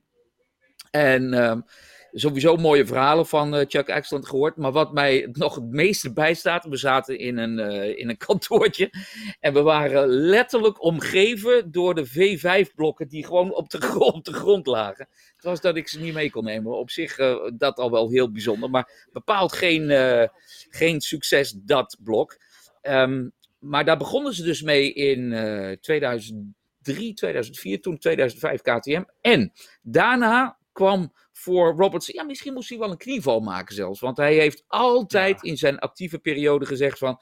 Honda, daar wil ik niks mee te maken hebben. Ik ben, uh, nou ja, hij zei het nog net niet zo, maar hij was echt anti-Honda. Maar hij besefte ook wel dat wilde hij daadwerkelijk door in de MotoGP. Het lukte niet met die Proton V5. Het lukte niet met KTM. Oké, dan maar. If you can't beat them, join them. Dan maar kijken of je samen kunt werken met Honda. En dat verliep eigenlijk boven verwachting goed. Want in 2006 kwam Kenny Roberts Jr. Uh, bij het team. En reden dus met een V5-blok, uh, V5 Honda. Een 2006-blok ook trouwens, hè, dus de 99cc. En je zult, ja, um, ik weet niet of jullie die wedstrijd nog herinneren, maar de wedstrijd die Tony Elias won in Portugal in 2006, de, de, waarvan je kunt zeggen van nou, misschien is dat wel de, de race waardoor... Um, Valentino Rossi zijn wereldtitel uh, in dat jaar uh, uh, kwijtraakt. Of in ieder geval niet kon, kon, prolongeren. Maar in ieder geval, in die wedstrijd werd Kenny Roberts derde achter Tony Elias en achter Valentino Rossi. En die, misschien had hij die race wel kunnen winnen op de KR211V, zoals die machine echt officieel werd genoemd. Als hij niet gedacht had dat de voorlaatste ronde de laatste ronde was. Want hij kwam in de voorlaatste ronde voorbij start en finish als eerste. Toen dacht hij, oké, ik heb hem. Maar toen moest hij nog een rondje en helaas werd hij derde. Twee keer een derde plaats met dat project, met die KR211V. En, Peter, sinds 2003 was bij dat Roberts-team weer een automan betrokken, John Barnard. Ik weet niet of de naam uh, nog een belletje ringt bij jou. Uh, maar ja, uh, die was zeg maar de technical director. Maar sowieso het hele idee dat Roberts met een eigen team, jij zei net al, hij had een heel mooi team eigenlijk samengesteld, met dat eigen team hele ogen ogen gooide. Want Roberts junior werd dat jaar, 2006, zesde in het kampioenschap. Dus eigenlijk terugkijkend een, een waanzinnige prestatie. Hè? Ja, het is heel erg jammer dat het daar naar bergafwaarts is gegaan. Want zo'n, als je het nu, nu het zo over hebben, dan had zo'n Roberts eigenlijk een soort van McLaren kunnen worden van de motorwereld. Want daar zat heel veel know-how bij elkaar. Hij was ook in staat geld aan te trekken. Ze deden daar stoere dingen. Um, ja, het is jammer dat het ter ziele is gegaan. Die John Bernard, dus Formule 1 man, ik weet het niet. Ik, ik heb niet heel veel uh, ervaring mee en gezien. Maar wat ik ervan zie en lees en hoor, denk ik iedere keer: oh, oh, weet je dat wel zeker? Maar hij zal voldoende dingen goed hebben gedaan. Want Roberts houdt jou geen dag langer in dienst als je niet onder de indruk is van jouw werk. Want dan wijst hij je zo de deur. Maar wat we daarvan zagen. Nee, niet bijzonder. Met name op, vrees, op framegebied ook rondom het balloot, rare constructies bouwen en zo. En, Nick, eigenlijk kan ik me niet herinneren, maar David, correct me if I'm wrong. Heb jij dingen gezien die toen kwamen bij John Bernard, bij Roberts van en die nu eigenlijk door iedereen overgenomen zijn. Ik vond wel dat zij met die Honda 5-cilinder een hele mooie motor hadden gebouwd. Want ze bouwen konden ze echt wel daar in Engeland bij Roberts. Dat was een mooie complete motor. Dat had, nog wel, eh, wel kunnen groeien. Maar uh, hoeveel van Bernard er aan bijzondere dingen in zijn gegaan waar we van geleerd hebben, kan ik me niks herinneren.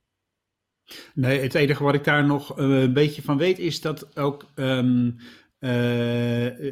dat ze inderdaad echt, ze hadden problemen om um, die fiets helemaal goed sturend te, te, te, te krijgen. En toen, hebben ze, uh, toen moesten ze inderdaad nog even terug naar Honda om even advies in te winnen. En, uh, en Honda heeft gezegd van ja, het blok zit niet helemaal precies op de goede plek. Die hebben ze even moeten verplaatsen. En daarna is het inderdaad een hele succesvolle motor, motor geworden. Hij heeft inderdaad, zoals jij aangeeft Frank, ja, twee keer op het podium ge, gekomen. En ik ben het met je eens, ja, Kenny Roberts had gewoon die dag moeten winnen. Die, die motor die was daartoe in staat. Um, maar inderdaad, nee, ik heb niet. Ik, ik, uh, ja, John Barnett is heel gerespecteerd. Inderdaad, ook heeft uh, ook veel met aerodynamica een beetje gewerkt. Ja. Um, maar um, ja, het is toch inderdaad andere, andere koek. En ik kan me niet uh, herinneren dat, ja, dat er inderdaad echt, echt veel van overgebleven is, zeg maar. Dat er nog, nog, nog veel van overblijft. Ja, nou ja, misschien moeten we ook zeggen natuurlijk dat Roberts in zijn tweetaktijd, uh, senior hebben we het dan over, uh, met de driecilinder ook nog heeft samengewerkt met, Warren Willing. Dat was een hele sterke combinatie natuurlijk. Warren Willing kreeg toen een hele goede aanbieding bij uh, Suzuki, is toen vertrokken naar Suzuki. een tijdje daarna kwam Kenny Roberts junior ook naar Suzuki en werd toen ook wereldkampioen natuurlijk in in 2000. Maar je zou bijna zeggen, ook dat is weer speculeren, maar als Warren Willing nog bij dat project was betrokken gebleven, wie weet wat er dan had kunnen gebeuren met die uh, KR211VN. Peter, misschien uh, zo dadelijk even jouw punt, maar gelijk ook een vervolgvraag van mij. Heb jij enig idee waarom dat het in 2007, toen ze dus moesten werken met die 800cc-blokken, waarom het toen niet meer ging? Want dat was gewoon een slecht jaar. Ja, okay. ja nee, nou, ja, dat, jij dat had Honda sowieso geen fantastisch jaar, geloof ik, de eerste keer met de 800. Nee, nee, dat klopt. Dus dat, ja. uh, toen weer een heleboel nieuwe technologie. Maar er, zit, er was zo'n uh, er was zo'n broeinest van, van bekende namen daar bij Roberts. Mensen die daar bekend werden en daarna heel veel deden, of die al bekend waren en daar toen heel veel aan toebrachten. Maar Tom O'Kane bijvoorbeeld, ook een man van het eerste uur, was er bij dat Roberts-project betrokken. Die loopt nu nog in de paddock als zijn de race engineer van het testteam van Suzuki. En ja, hij heeft nooit eigenlijk de, de motorsport verlaten. Dus dat, uh, daar zaten wel grote namen bij betrokken. Er was plenty know-how uh, aanwezig daar in Engeland in, eh, in die racestal. Ja, ja. Um, ja, David zei net inderdaad, aan het eind van het seizoen was dat een fiets die heel goed werkte. Gedurende het seizoen hebben ze eigenlijk twee flinke frame-updates gedaan. En uh, ik heb ook begrepen, ik heb het gelezen hoor, ik weet het echt niet uit mijn hoofd, maar dat het het eerste frame, het eerste chassis dat, dat ze hadden, dat het uh, 12 minuten duurde om een schokbreker te vervangen. En dat is best wel veel tijd als je, als je in de kwalificatiesessie zit. Dus daar moest wat aan gedaan worden. Um, als we het hebben over de Honda-blokken, natuurlijk Honda um, hebben we als zeg maar, zelfstandige fabrikant in de MotoGP, maar als we KR 211V noemen, moeten we eigenlijk ook Moriwaki even noemen. Want Moriwaki hebben we ook in die tijd, zeg maar 2004, 2005, in de MotoGP gehad. Weliswaar een aantal keren met alleen maar een wildcard. Maar die hielden ook weer een hele andere filosofie op na. Moriwaki natuurlijk een gerespecteerd framebouwer in uh, Japan. Zij kregen niet de nieuwste blokken. Ze moesten het doen met, tussen aanhalingstekens, oude blokken in tegenstelling tot uh, Kenny Roberts. En wat opvallend was, wat interessant was, en dat toch weer vasthouden aan de eigen filosofie, uh, Peter, is dat Moriwaki kwam met stalen buizenframes. Hè? Um, ja, zie jij dat dan als iets van, ja, dat is nou eenmaal onze, ons gedachtegoed, zo hebben wij het altijd gedaan en zo willen we laten zien dat het ook werkt? Of was het misschien van Honda uit van jongens, kunnen jullie dit eens proberen? Kunnen jullie eens kijken hoe het werkt? Want we Dat weten, laatste, er is een link Ja. Honda en Moriwaki. Ja. Ja, ja, dat zijn geen twee zelfstandig onafhankelijk opererende bedrijven. Die zijn eh, met elkaar verbonden. En eh, grote fabrikanten gebruiken wel vaker dit soort kleine tuningfirma's en raceteams om, wat, eh, om laat ze zelf dingen bedenken. Je geeft ze voldoende spullen dat ze aan de gang kunnen, maar je beïnvloedt ze niet te veel. En dan kijk je heel geïnteresseerd over de schouder mee wat ze aan het doen zijn. En daar kun je wat van opsteken. En bij Moriwaki, eh, daar waren ze niet helemaal van gisteren. En eh, ik denk dat Honda daar wel, wel goed heeft meegekeken. En dat dat absoluut de reden was om eens, eh, om eens om ze met buisjes te laten spelen en werken. Ja, Eh, en eh, ook opvallend, ehm, het was nou geen heel groot succes trouwens, want Andrew, niet want, maar Andrew Pitt reed daar ook mee. Hij werd vervangen door Olivier Jacques in 2004 ook nog. En Toru Ukaba zagen we ook nog weer terugkomen bij Moriwaki. Ze reden toen met Dunlop-banden, dat even terzijde, maar eigenlijk moest je natuurlijk in die periode de Michelin-banden hebben. Ja. Dan nog een, ja, eentje die we, die, die we bijna zouden, nou niet zouden vergeten, maar wel eentje die in de vergetelheid is geraakt. En David, dan wend ik mij tot jou, want het is een heel interessant project. Het, ja, de, het team van WCM kwam natuurlijk met een, ja, een aangepast blok. En jij hebt uitgebreid gesproken destijds met Peter Clifford. Dat was de grote man achter dat project. Ja, dat klopt. Het was. ehm, ja, ik heb hem eh, toen gesproken omdat we. d- nou ja, omdat het CRT eraan kwam, zeg maar. Ik heb hem toen in 2009, 2010. En toen werd er al gesproken over. eh, wat gaan we inderdaad aan het einde van het eh 800cc-periode doen. En er werd gesproken over. ja, productiemotoren in, ehm, eh, in prototype chassis. Eh, en ja, je kunt zeggen dat dat inderdaad eh, is gebeurd met de WCM. Ja, WCM, Ja. Dat, dat was een. eh, ze hebben eind jaren 90, begin 2000 hebben ze gewoon fabrieks. Yamaha's, IJzerair 500's, dus de, de, de 500cc tweetakter gehaald. Met heel memorabel Gary McCoy, die al geleidend eh, ja, onze harten wisten te betoveren en ook nog eens een keer wat wedstrijden wist te winnen. Ehm, ja, die iets heel belangrijks uitvond over, de, eh, over hoe banden zich gedragen, zeg maar, als je inderdaad, als je zo drift. Ehm, maar op een gegeven moment, toen de overgang was naar de twee, of, van de tweetakten naar de viertakten, Yamaha, Yamaha had al, al laten weten van, ja, we kunnen jullie niet van, eh, van motoren eh, voorzien. Dorna wilden ze nog heel graag erbij houden. Die zeiden van, nou ja, eh, eh, doe maar wat met eh, in 2003, zie maar hoe je kunt overleven. En dan zorgen wij wel ehm, eh, dat je in 2000, eh, of nee, het was 2002. Eh, doe maar wat in 2002. En wij zorgen wel dat je wat, eh, wat eh, een blok hebt of wat dan ook, of motoren. Wij, wij halen die Japanners wel over om meer motoren te, beschikbaar te maken. Dat je inderdaad weer gewoon kan meedoen. Dus WCM, Peter Clifford, is eh, bezig geweest met eh, eh, een project. Dat, dat horen ze geloof ik een beetje laat in het jaar, oktober, november. Ehm, eh, dus ze moesten al heel snel iets i- i- in elkaar gaan, gaan draaien. Eh, ze hebben samen met eh, Harris, eh, gerenommeerde chassis en nou ja, en, en, en andere onderdelen gewerkt voor het, voor, voor het chassis, voor het rijwielgedeelte. Maar omdat het allemaal op zulke korte termijn was, moesten ze eigenlijk een, nou, een, een bestaand blok gebruiken. En ze hebben de- het blok van een Yamaha R1 als basis gebruikt.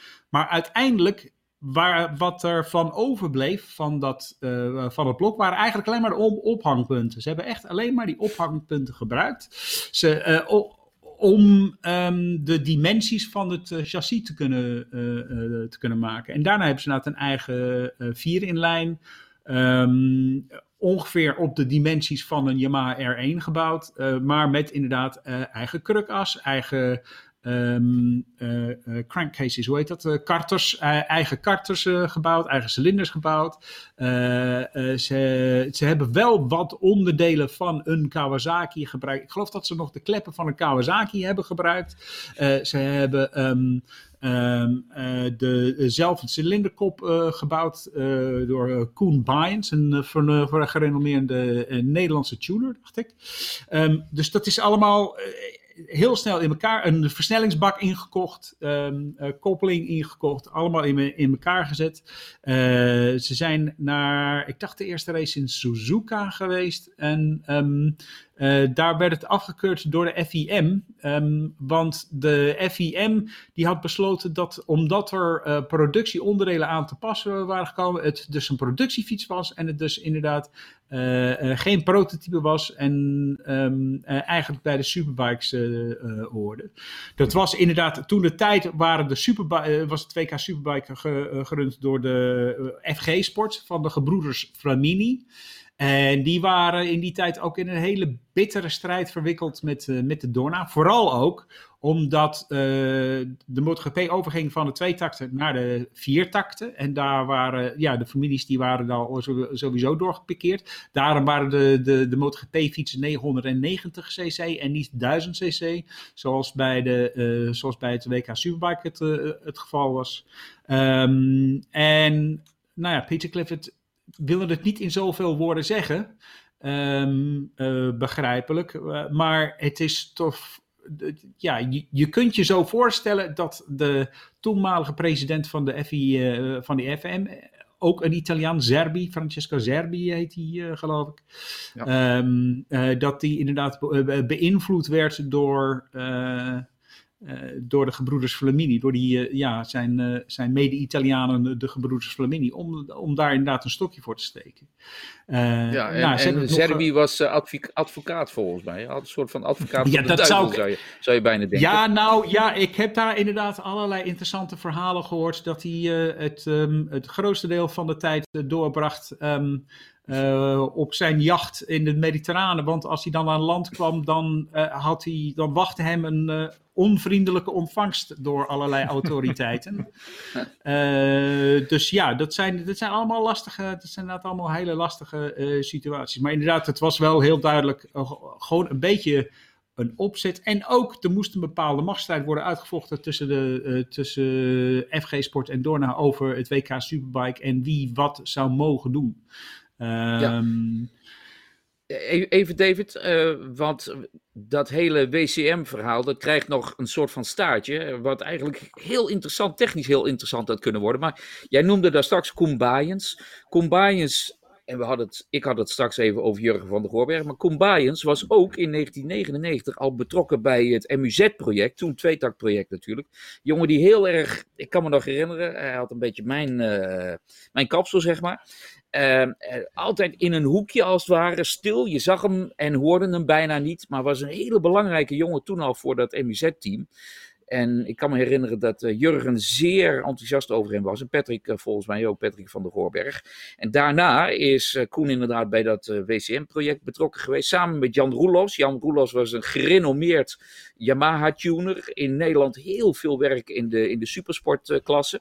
En daarom eh, klopte men aan bij hem. En Koen Baaiens is daarna is hij vertrokken naar Japan. Volgens mij naar Kawasaki, weet ik bijna zeker. Ja. Kreeg ook een Japanse vriendin, dat terzijde. Maar ik heb hem daarna nog, volgens mij in 2007 of zo, nog een keertje in uh, Amerika gezien.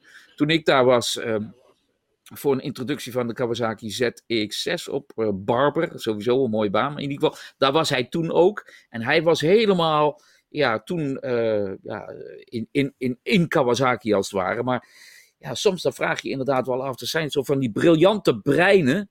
En dan in één keer zijn ze weg. Tenminste uit het, uit het oog, niet uit het hart, maar in één keer zijn ze weg. En dan denk je van, wat had die jongen misschien wel kunnen bereiken? Misschien heeft hij wel heel veel bereikt, wat wij niet hebben kunnen zien. Maar in ieder geval, die hele Nederlandse invloed was wel interessant binnen dat project. En wat ik al zei, dat project kreeg een staartje. En Peter, jij als technicus, ik denk dat jij destijds ook wel met veel interesse hebt gekeken naar iets wat nooit gekomen is, namelijk de Blata ook van WCM, een zescilinder die gebouwd zou worden in Tsjechië. Maar helaas, ja. hij kwam er nooit. Ja, maar daar heb ik nooit in geloofd, uh, in dat hele project. Daar zat ergens een of andere subsidiestroom die even gestolen moest worden of zo, of weet ik van wat. Dat was zo'n vaag verhaal, dat, uh, die bestond alleen op papier. Even nog terug naar die WCM, uh, want daar had ik, dat, die volgde ik vooral. Want ik denk, hé, hey, dat is interessant.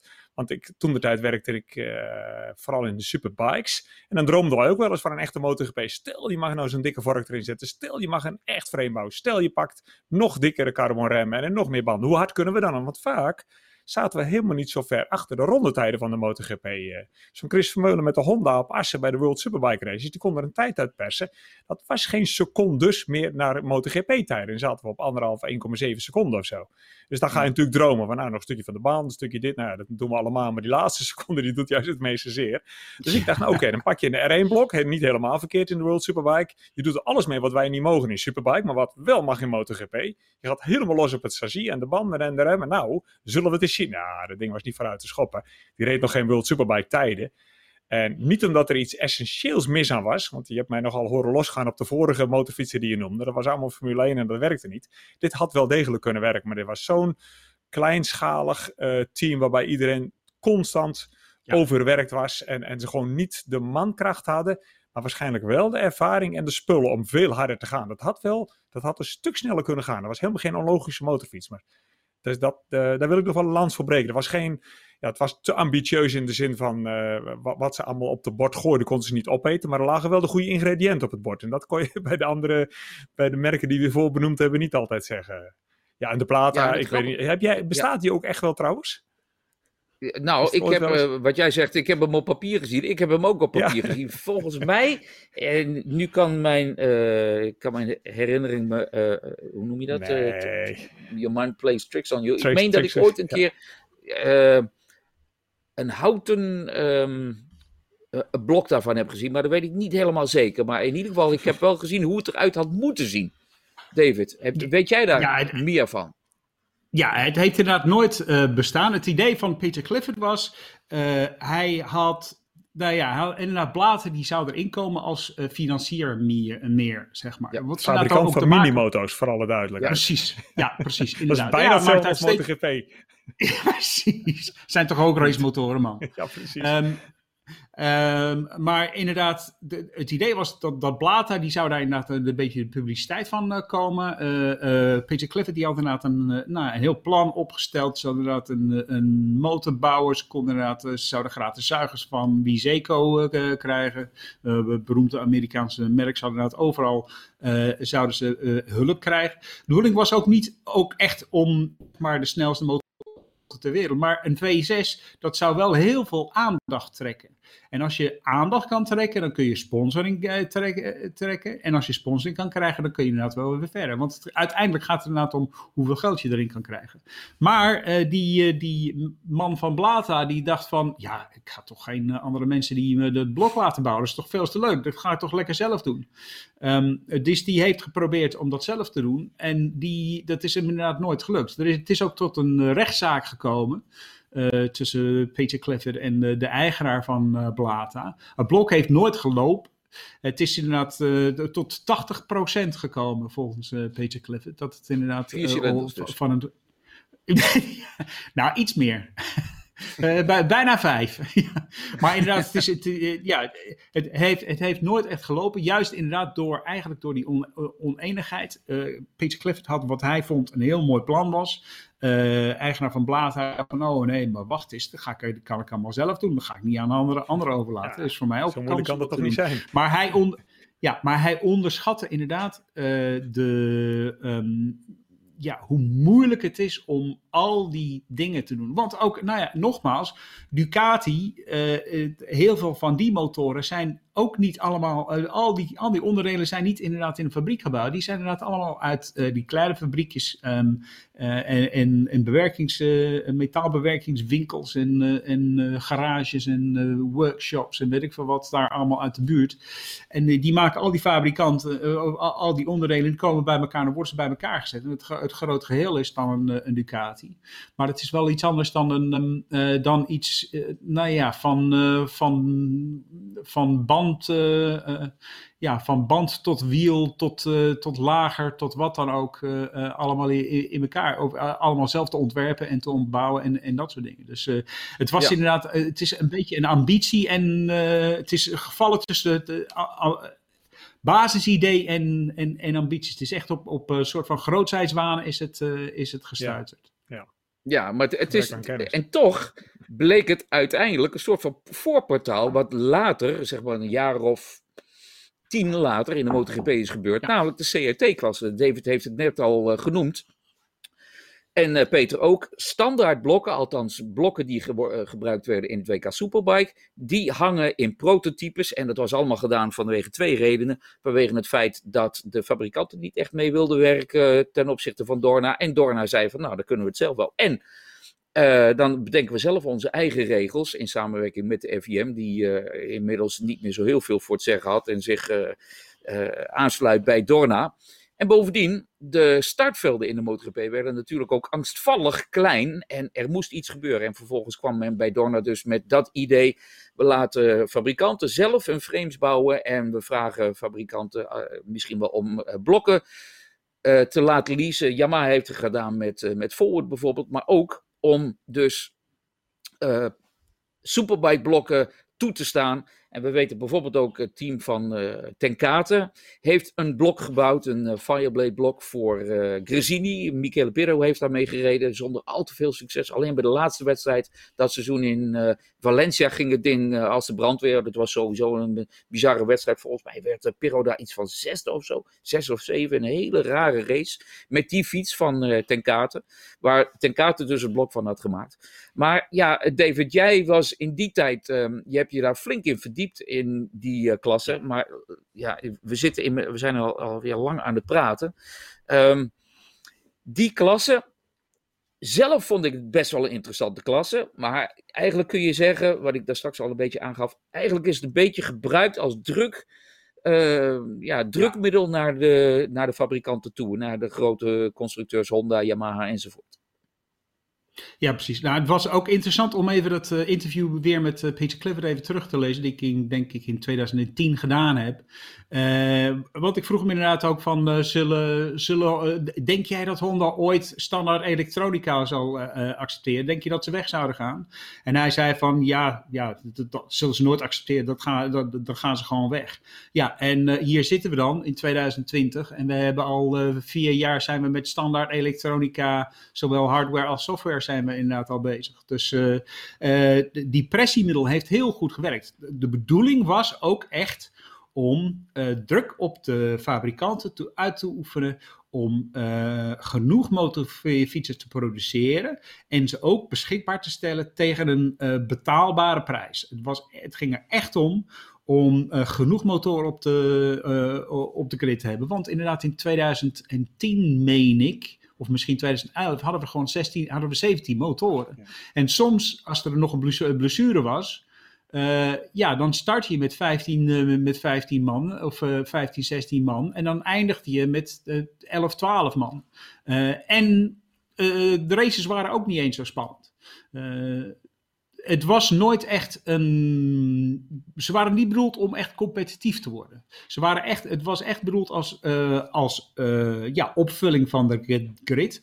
Maar ook als heel duidelijke boodschappen naar de fabrikanten: van oké, als jullie het uh, allemaal niet. als je het niet leuk vindt. Goed en wel, dan ga je toch weg. Wij, wij gaan hierdoor, hier, hierdoor gaan we, wij gaan gewoon wel, wel weer door met racen we gaan niet, uh, de, ja, de wereld houdt niet op als jij weggaat. Zelfs jij, Honda, als jullie weggaan, kunnen wij gewoon door. Um, en dat, dat heeft inderdaad wel heel goed gewerkt om inderdaad uh, de fabrikanten over te halen om, uh, om de regels te laten veranderen. Het kwam ook, nou ja, 2012 kwam dat ook. Het hele project dat speelde aan het eind, of nou ja, 2010, 2011 in de aanloop van, um, van 2012, waar het begin was van nieuw een vijfjarige contractperiode. Want die, uh, de contracten met, tussen Dorna en fabrikanten zijn steeds vijf, uh, vijf jaar. Dan heb je vijf jaar redelijk stabiele regels. Um, om ervoor te zorgen dat dat om de kosten een beetje te onderdrukken. Want als je elke mm. twee jaar je, je, uh, de, de regels verandert, dan moet je inderdaad alles weer overnieuw uh, beginnen. Dan moet je inderdaad weer alles, uh, dan moet je alles opnieuw bouwen en heel veel geld insteken. Maar ja. Ja, ja, ik, ik vind inderdaad dat, die, dat, dat dat experiment wel enorm geslaagd was. Al waren die fietsen inderdaad, ja, het waren, ik bedoel, ze waren leuk, maar het waren inderdaad geen. Um, ze, ze, hebben nooit echt de, zeg maar de hegemonie van, van Honda weten te bedreigen. Absoluut niet. Nee, we, we, kunnen ons in ieder geval nog wel herinneren aan het feit dat um, Aleix Spargo met de forward Yamaha nog een keer op het podium kwam in Aragon. Een gevecht toen om de laatste podiumplaats volgens mij. Of was de tweede, ja, derde Ja. plaats dacht ik, met Cal Crutchlow. Ehm, Ja. Maar dat was natuurlijk omdat eh, die forward, dat forward frame, daar zat dus wel een M1 blok in. Hè? Verder had je de Aprilia RSV in een ART blok. Weliswaar ook van Aprilia. Peter, jij als technicus... ehm, was er een project bij, want we hebben ook BMW daarbij gezien, later nog natuurlijk met Forward. Was er een project bij waarvan jij dacht van, hé, hey, dat is eigenlijk ook best wel interessant? Of was het allemaal tot eh, mislukken gedoemd? Nou, dat sowieso niet. Nee, nee, nee. Eh, om twee redenen was het interessant. Het liet weer een keer zien dat als je een goede superbike pakt, maar je zet er niet een hele goede crew op, dan kun je wel allemaal MotoGP-spullen erop smijten. Dus carbon remmen, dikke vorken en dan ga je alleen nog maar langzamer. Want dat spul heel goed op elkaar afstemmen, dat is heel erg lastig. Dat bewees het. Dat zagen we aan de Honda, dat zagen we aan de Avintia, FTR, Kawasaki. Maar ik lette heel erg goed op, eh, op Aprilia. Dat vond ik interessant wat die deden. Die pakten de zogenaamde, in mijn ogen, intelligente approach. Die pakten een MotoGP-testrijder, Alex Hofman. En die gingen letterlijk met de superbike rijden. Ik was erbij in Valencia. En alleen de banden eronder. Eerst alleen maar de banden, want de banden zijn zo gruwelijk belangrijk. Eerst moeten we die banden gaan leren begrijpen wat ze nodig hebben. Dan gaat er een keertje de carbon remmen erop. Kunnen we daar ons rijwielgedeelte op meten? Gaat het dan te veel buigen? Wordt er dan te veel van gevraagd bij remmen insturen? Dan doen we er eens een keertje een uh, swingarm in van onszelf. Dat niet meer een halve straat swingarm hoeft te zijn, maar dat mag dan al echt. En zo stukje bij beetje deden ze gewoon heel slim ontwikkelingswerk. En die art, uh, zoals die toen heette, die Aprilia, dat was ook een betrouwbaar, prima ding. Dat, ze, dat vond ik ook wel heel mooi, maar dat kan ook echt alleen een, motor, een motorfietsfabrikant doen. Niet te veel focus op het vermogen, maar op het rijwielgedeelte. En het beste uit het hele pakket zien te halen. Ja. Daar heeft Aleis ook nog mooie dingen op laten zien op die, op die Aprilia. Dat vond Zeker. ik een intelligent uh, approach. En heb ik, heb, dat was voor mij het bewijs van het kan wel met een superbike, maar je moet het heel voorzichtig stukje bij beetje doen en heel goed over blijven nadenken. Want als je een, dat hebben we al jaren geleden geleerd, toen bij Yamaha werd het ook al gezien, bijvoorbeeld als je een heel goed uitgebalanceerde, pak maar een supersport hebt, en je mag zomaar ineens een echte voorvork inzetten, zeg maar een Moto 2 Eulens, en vervolgens ga je anderhalve seconde langzamer en dan heb je alleen maar chatter. Oh, dat is jammer. Ja, ja, ja. Dus die, die zogenaamde straatvork, als je die heel goed bewerkt met de goede cartridge en de spelingen en de dingen, en dat past zo goed bij de rest van het chassis, en je zet er ineens een stijve MotoGP-volvork in, werkt de hele rest niet meer. Dus het, is al, het gaat altijd om de optelsom van die losse delen. Dus die, dat, dat laten samenwerken van, van die hele belangrijke banden met het frame, met de stijfheid, met de soort vermogensafgifte. En zodra je er eentje verstoort, dan gaat het al niet hard meer. Dus een superbike pakken en mega MotoGP rijden, ja, het kan. Maar ook alleen als je er een goed niveau team op loslaat en dat laat doen. Aprilia liet zien dat het kan. Ja, ja en in, in feite gebeurde heeft, herhaalde de geschiedenis zich een klein beetje, zou je kunnen zeggen. Hè? Want wat in de MotoGP op dat moment gebeurde, was natuurlijk heel lang geleden, misschien al wel nou, 45, bijna 50 jaar daarvoor, ook gedaan in de 500cc natuurlijk. De blokken die door handige jongens uh, in een frame werden gebouwd, Sealy en daarna bijvoorbeeld ook Nico Bakker natuurlijk, en noem al die framebouwers maar op. En uiteindelijk gebeurde dat ook in de MotoGP. Nou, David, jij nog um, iets aan dit AR, of ja, ART, CRT verhaal willen toevoegen? Ja, dit, het was wel heel duidelijk dat een uh, standaard blok of een, ja, een productieblok, dat, daar, dat om een heleboel verschillende redenen niet competitief zou kunnen zijn, zeg maar. Er zijn te veel compromissen bij het bouwen van mm-hmm. een, een motorblok voor een straatfiets. Dus bijvoorbeeld, weet ik inderdaad, we hadden het over de Grassini, de Honda. Um, uh, met die, het Honda-blok van, uh, van Tenkate in een frame van FTR.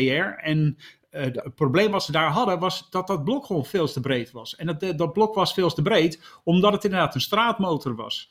Er was, was helemaal niet bedoeld om hellingshoeken van, van 55, 56, 57 graden te, te rijden. Dus je, je reed al heel snel uh, uh, de, de, de, de karters aan de grond. Of je probeerde dat ding omhoog te tillen en dan was je balans kwijt.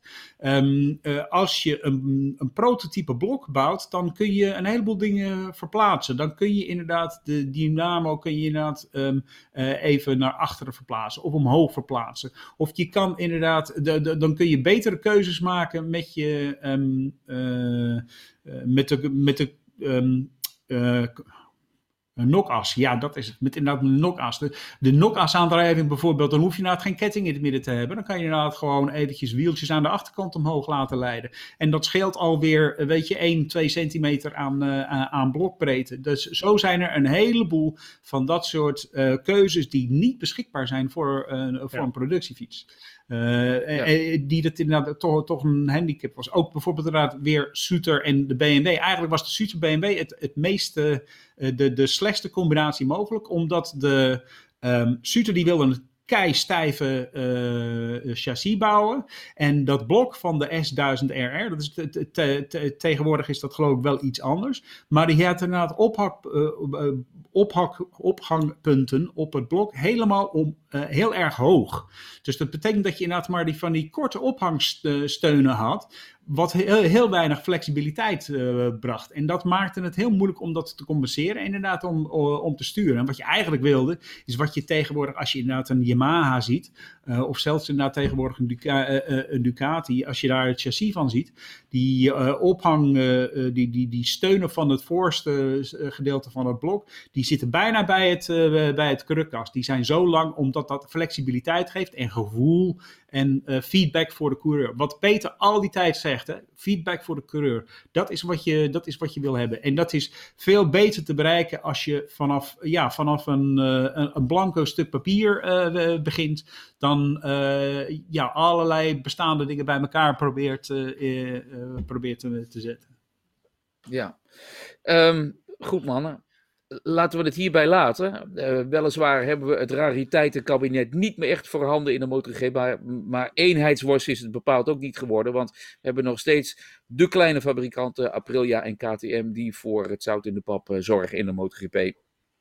Goed, dat was het uh, voor dit keer. Het rariteitenkabinet in de MotoGP besproken door Peter Bom. Dankjewel uh, Peter. En David Emmet, en jij ook bedankt voor je bijdrage. En ik wil jullie uh, bedanken voor het kijken en het luisteren naar die InLab. En graag een volgende keer weer hier op Eurosport en bij die InLab. Tot dan.